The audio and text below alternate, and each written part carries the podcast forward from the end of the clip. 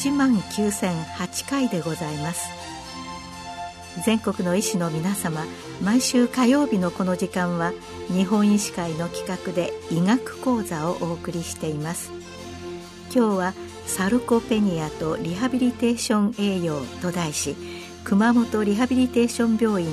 サルコペニア低栄養研究センターセンター長吉村義弘さんにお話しいただきます。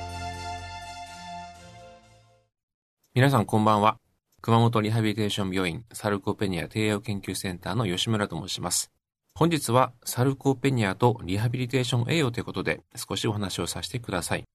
私は病院でリハビリテーション回答をして働いていますが、同時に栄養サポートチームのチェアマンとしても栄養管理に従事しています。その中で、サルコペニアとはどういった病態なのか、どういった予防や治療が必要なのかということを、リハビリテーションや、あるいは栄養管理の視点で今日はお話をしていきたいと思います。サルコペニアという言葉ですが、ギリシャ語から由来をしています。サルコが筋肉で、ペニアが減少するという意味です。もともとは1989年にアメリカの老年学者のローゼンベルクという先生が加齢により筋肉が減るということを初めて記述した。これを学会でお話をされたんですね。文献に残っていますが、それが始まりと言われています。今では疾患としてサルコペニアは登録されております。ICD-10 に登録されています。定義としては全身性かつ進行性の骨格筋量及び筋力身体機能の低下を特徴とする骨格筋疾患として、まあ、いわゆるマッスルディジーズとして国際的に認識されています。ですから、まあ、ただ筋肉が減るってことではなくて、同時に身体機能や筋力も低下をしている、まあ、そういった病態である、疾患であると考えておいてください。臨床でも高齢患者さんに接する機会が増えていると思いますが、あるいはご家族のご両親とかですね、頭に入れて聞いてもらうと嬉しいと思います。では、最初になぜ我々はサルコペニアを診断して予防や治療していく必要があるのかということですが、サルコペニアの負の影響が明らかにされているから、まあこれが一つですね。例えばサルコペニアがあるだけで、えー、転倒骨折しやすくなります。サルコペニア、これ加齢によりまず起こりますが、加齢により抗重力筋、えー、重力に抗う筋肉が萎縮して衰えていきます。えー、側筋って言われる筋肉ですね。側筋というのは、あの、速い筋と書いて側筋と言います。一方で遅い筋と書いて遅筋という筋肉もありますが、高重力筋が衰えていくことで、えー、体を支える筋肉が、あの、萎縮しますので、立つ力、あるいは歩く力が衰えて転倒して骨折しやすくなります。これがわかりやすいですね。加齢により側筋、高重力筋が衰えて転倒しやすくなる。これが、あの、まあ、わかりやすいサルコーペニアの負の影響だと思いますが、他に注目されている負のアウトカムとして、嚥下障害、あるいは認知障害などが示されています。えー、嚥下障害に関してはもともと認知症や脳卒中、神経筋、平成疾患が原因で起きると考えられていましたけど、まあそれが三大原因と言われてきましたが、サルコペニアで嚥下障害が生じるということも最近分かってきて、まあ第4の原因、第4と言いますけど結構なあの影響を医療現場では持っていると私は考えています。で、サルコペニアと転倒骨折に関しては、転倒骨折のあのメジャーな怪我として、大腿骨筋位部骨折がありますね。転倒して大腿骨の筋位部、頸部や天使部を骨折されてしまうというあの病態がありますが、高齢女性で大腿骨筋部骨折をされた患者さんの筋の生検をしてみたところ、側筋と言われる筋肉の繊維が異常に萎縮しているということが分かっています。これ、やっぱりサルコペニアですね。まあ、ですから、脆弱性骨折の代表として言われている大腿骨筋部骨折の患者さんというのは、整形外科手術で骨を継いだだけでは、あるいは骨頭置関節をしただけでは、の治療は完結しないと私は考えています。同時にサルコペニアの診断をした上で適切な治療をしていくことで、二次的なあの転倒、将来の転倒骨折をまた予防することができると考えていますので、サルコベアによって生じる転倒骨折は、整形外科医だけではなくて、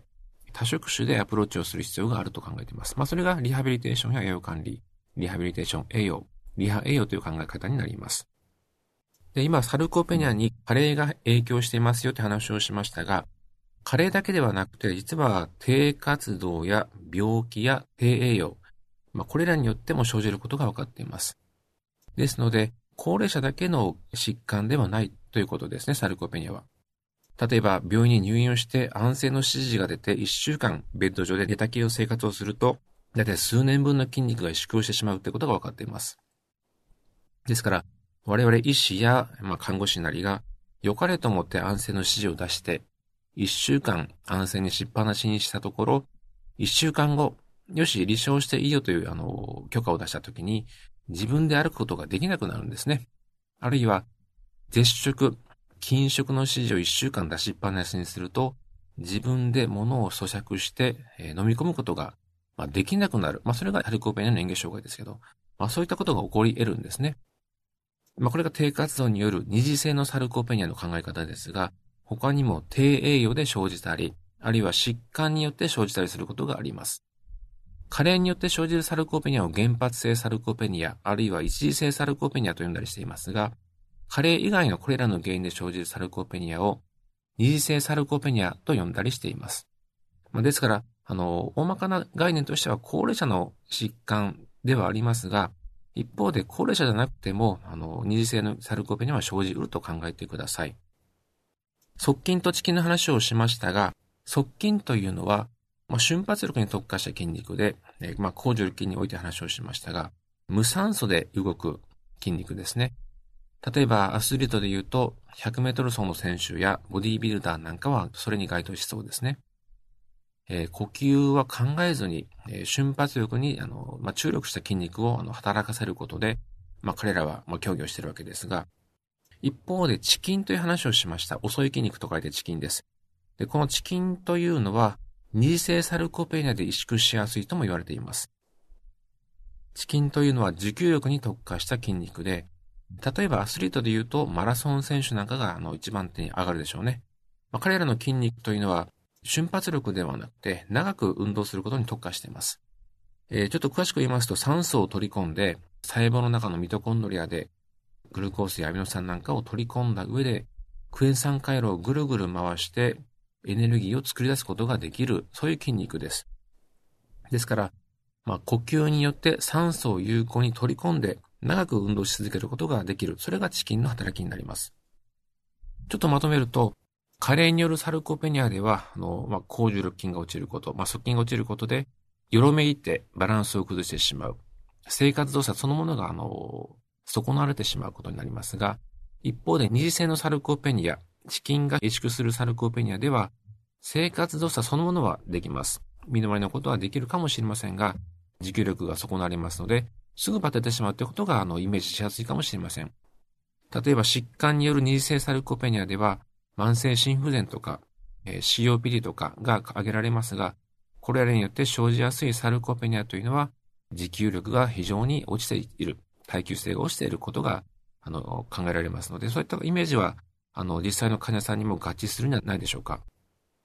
さて、サルコペニアの疫学的な話なんですけど、年を取れば筋肉が落ちるという話をしましたけど、筋肉が落ちるだけではサルコペニアとは言わないです。ある一定以上の域値以下に、あの、異常に萎縮した状態、筋肉が萎縮した状態、あるいは異常に筋力が低下した状態、身体機能が低下した状態、この組み合わせでサルコペニアを診断しますので、疾患として考えてください。疫学的な話をすると、65歳以上の高齢者の大体10人に1人くらい、10%ぐらいがサルコペニアに該当するだろうと言われています。ですので、今の日本の人口、まあ、1億2000万前後と、えー、日本の高齢化率28%前後、そしてこの10%という疫学的な数字を掛け合わせると、日本の高齢者の、まあ、サルコペニアの疾患、罹患患者さんはだいたい300数十万人くらいいらっしゃるんじゃないかということが考えられます。一方で、病院に入院していらっしゃる患者さんで、サルコペニア罹患率は異常に高いということも分かっています。例えば、私があの、働いている環境の一つである回復期リハビリテーション病棟というのがありますが、そこにいらっしゃる患者さんを調査したところ、だいたい2人に1人、まあ、つまり50%がサルコペニアであるということも言われています。これは複数の研究も日本から報告されていますが、だいたい似たような数字です。まあ、つまり、病院に入院しながら疾患の回復後、これから自宅に退院するような患者さん、え要介護を予防するための、あの、リハビリを行っている患者さんの、二人に一人はサルコーペニアであるということが、あの、言われていますね。で、これは少しまずいことがありまして、なぜまずいかと言いますと、そういった患者さんでサルコーペニアがあると、リハビリテーションの大事なアウトカムである日常生活動作、ADL と言いますね。ADL の改善や接触嚥下障害の改善、あるいは自宅退院復帰率が最大化されないということが分かっています。まあ、つまり、リハビリテーションで大事な ADL とか嚥下とか自宅退院復帰率がサルコペニアがあるということで、損なわれてしまうということが、あの、分かってるんですね。これは今までのリハビリテーション医療では少し見逃されている側面でもありますので、えー、そういった患者さんに対しては、サルコペニアをしっかり診断をして、サルコペニアがある患者さんは治療していく。サルコペニアがない患者さんでもしっかり栄養管理やリハビリテーションを行って、予防していくことが大事になっています。まあ、これがリハビリテーション栄養、リハ栄養がなぜ大事かということの基礎になっています。では、リハ栄養とは何をしていくことかということをこれから話をしていきます。入院している患者さん、実は寝たきりにされてしまうと、1日0.5%ずつ筋肉が減っていくってことが分かっています。つまり、ほっとかれると、入院している患者さんはどんどん筋肉が減っていきます。1週間で数年分の筋肉がなくなっている可能性もあります。で、これはあの、病院に関連しているサルコペニア、えー、病院関連サルコペニア、あるいは遺伝性サルコペニアという言い方でもあの、言われています。注意喚起としても言われているんですね。我々医療者が注意をしないと、入院しているだけで高齢患者さんはサルコペニアを生じてしまう。ってことが推察されますし、実際スペインからの報告では、急性期病院に11日間入院すると約15%の患者さんがサルコペニアを新規発症しているということも言われています。こういった患者さんはまた再入院しやすくなりますし、先ほど言いました ADL とか嚥下とか自宅退院率が損なわれてしまうということが挙げられますので、まず予防する必要がある。ですから、大事なことは不適切な安静や禁食、絶食をまず避けるということと、入院中にしっかり栄養管理を行うこと。同時に、えスタッフみんなで離床の仕掛けを作ること。離床というのは床から出すことですね。かつ、リハビリテーションの処方をしっかり行って身体活動を上げる。あるいは身体機能を上げることが必要とされています。サルコペニア診療ガイドライン。これ日本から2017年に世界で初めて発表されたものですけど、えー、予防と治療。これにはエビデンスレベルが高いものとして、我々が手にすることができるエビデンスとして、運動療法と栄養療法が言われています。今のところ、手に入るエビデンスとしては薬物療法は存在していないです。おそらく次の5年後の改定、2023年になると思いますが、そこにはいくつかの薬物療法が入ってくる可能性がありますが、今のところ医療現場あるいは地域高齢者でサルコーペニアの予防と治療に対しては運動療法と栄養療法、これにつきます。かつ、同時に行うことが理想的だと言われています。この中で運動療法としては、まず積極的な活動をしましょう。えー、ベッドから離れて、椅子から立ち上がって、あるいは家から出て、そういった社会的な活動をしましょうということが挙げられています。その上で、運動療法として、えー、筋トレですね。レジスタンストレーニング。筋抵抗運動を伴う運動を行いましょう。で、これは筋トレだけではなくて、有酸素運動やバランス運動も同時にしましょう。複合運動という言い方がありますけど、筋トレを含む何らかの運動を組み合わせて運動をしていきましょう。これが第一に言われています。まあ、医療者が昔から推奨している患者さんに指導している運動療法として、例えば1日1万歩歩きましょう。といった、まあ、歩行を促すような運動指導がありますが、実は歩行だけでは筋トレの要素がかなり低くて、サルコペニアの予防や治療にはあまり効果がないってことも言われています。ですので、何らかの筋抵抗運動、少し疲れるぐらいの運動を組み合わせて、えー、指導した方がいいですね。例えば、えー、ロコモティブシンドロームで推奨されているロコトレという運動療法があります。椅子やテーブルにつかまってかかとを上げる動作。これを10回3セット行う。あるいはフラミンゴというあの片足立ちですね。これも椅子や、えー、テーブルに手をついて片足立ちをしてもらって10秒間そのままの姿勢。これを左右とも、えー、繰り返し、それを3セットする。あるいはスクワットですね。椅子から立ち上がるスクワットでもいいです。ハーフスクワットと言いますが、まあ、できる方はそのままスクワットをゆっくり10回してもらう。これを3セット繰り返す。まあそういう運動療法が推奨されていますし、栄養療法、これも大事ですね。特に言われているのが高タンパク質を取ること。日本人の食事摂取量基準2020番でも高タンパク質を取ることが高齢者のサルコペニアフレイルを予防することで、まあ、重視されています。具体的に言いますと、サルコペニア診療ガイドラインではタンパク質を体重あたり 1.0g を超えるような数字を取りましょう。えー、日本人の食事摂取基準2020年度版では、1日あたり体重あたり 1.5g を超えるタンパク質を取りましょうと言われています。高齢者はほっとくと粗食になりやすいです。ご飯とお味噌汁と、まあ、漬物で夕食を済ます方もいるかもしれませんが、えー、ちょっとタンパク質が足りないです。意識をしてタンパク質を取ることをあの推奨、栄養指導として行ってあげてください。ただ、まあ、最近ではタンパク質は量ではなくて、質を高めることでもの代替することができるとも言われています。例えば、タンパク質を 10g 多く取る生活をすると、サルコペニアの予防効果が6.8%期待できると言われている、まあ、研究がありますが、同じような研究で、分岐サアミノ酸、これは必須アミノ酸の一つですね。分岐サアミノ酸であるバリンやロイシンやイソロイシン、これらを 1.0g 多く取る食事を取ることで、サルコペニアの予防効果が10%前後期待できるとも言われています。ということは、ただタンパク質を 10g 多く取るよりも、質を高めたアミノ酸である分岐アミノ酸、バリン、ロイシン、イソレイシンを 1.0g 取る方が、よりサルコペニアの予防効果が高いってこともわかるんですね。ですから、あの、例えば、腎臓が悪くて、タンパク制限があるという方には、タンパク質を、あの、量を攻めるのではなくて、質が高いアミノ酸を取ること、えー、食事として取ることで、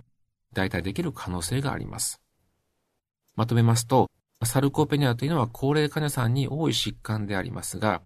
えー、二次性サルコペニアとして若年者でも生じ得るということ。原因としては、加齢だけではなくて、疾患、低栄養、低活動があり得るということ。地域の高齢者では約10%ぐらいの疫学的な数字があります。有病率が指摘されていますが、リハビリテーションしている入院患者さんでは50%ぐらいと言われていますし、入院中もサルコペニアが進行している可能性があります。ですので、入院中からリハ栄養の考え方をしっかり実践することで、しっかり栄養管理を行うこと、同時に立証やリハビリテーションを行うことが推奨されます。以上です。ありがとうございました。今日はサルコペニアとリハビリテーション栄養と題し、熊本リハビリテーション病院サルコペニア低栄養研究センターセンター長吉村義弘さんにお話しいただきました